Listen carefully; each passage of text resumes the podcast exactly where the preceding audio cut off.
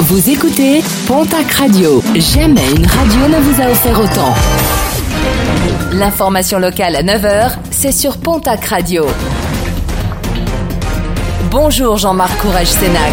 Très bon jeudi et merci de votre fidélité. Deux hommes interpellés à Bagnères de Bigorre, ils sont soupçonnés d'être les auteurs de plusieurs vols de batterie, des vols commis ces dernières semaines dans le secteur. Un appel à la vigilance avait d'ailleurs été lancé par la gendarmerie, principalement visé les agriculteurs au niveau de leurs tracteurs ou leurs engins agricoles, voire même sur leur système de clôtures électrifiées.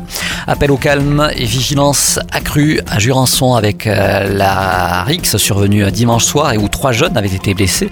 Parmi les armes utilisées, couteaux, machettes, barres de fer et matraques, les dix jeunes interpellés ont tous été mis en examen pour violence volontaire en réunion.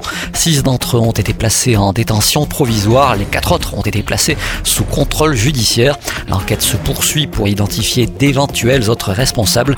Une RIX qui pourrait trouver son origine dans un différent lié à un trafic de stupéfiants. Un accident grave, celui déploré hier entre le Lot-et-Garonne et le Gers à Astafort. Un choc frontal entre une voiture et un poids lourd, un choc particulièrement violent. Le conducteur du véhicule léger a été pris en charge en urgence absolue et héliporté vers la ville de Toulouse. La gestion de la crise liée à l'épisodie de grippe aviaire critiquée par plusieurs éleveurs de plein air ainsi que l'association de défense des animaux. Ils remettent en cause l'efficacité de la claustration des volailles.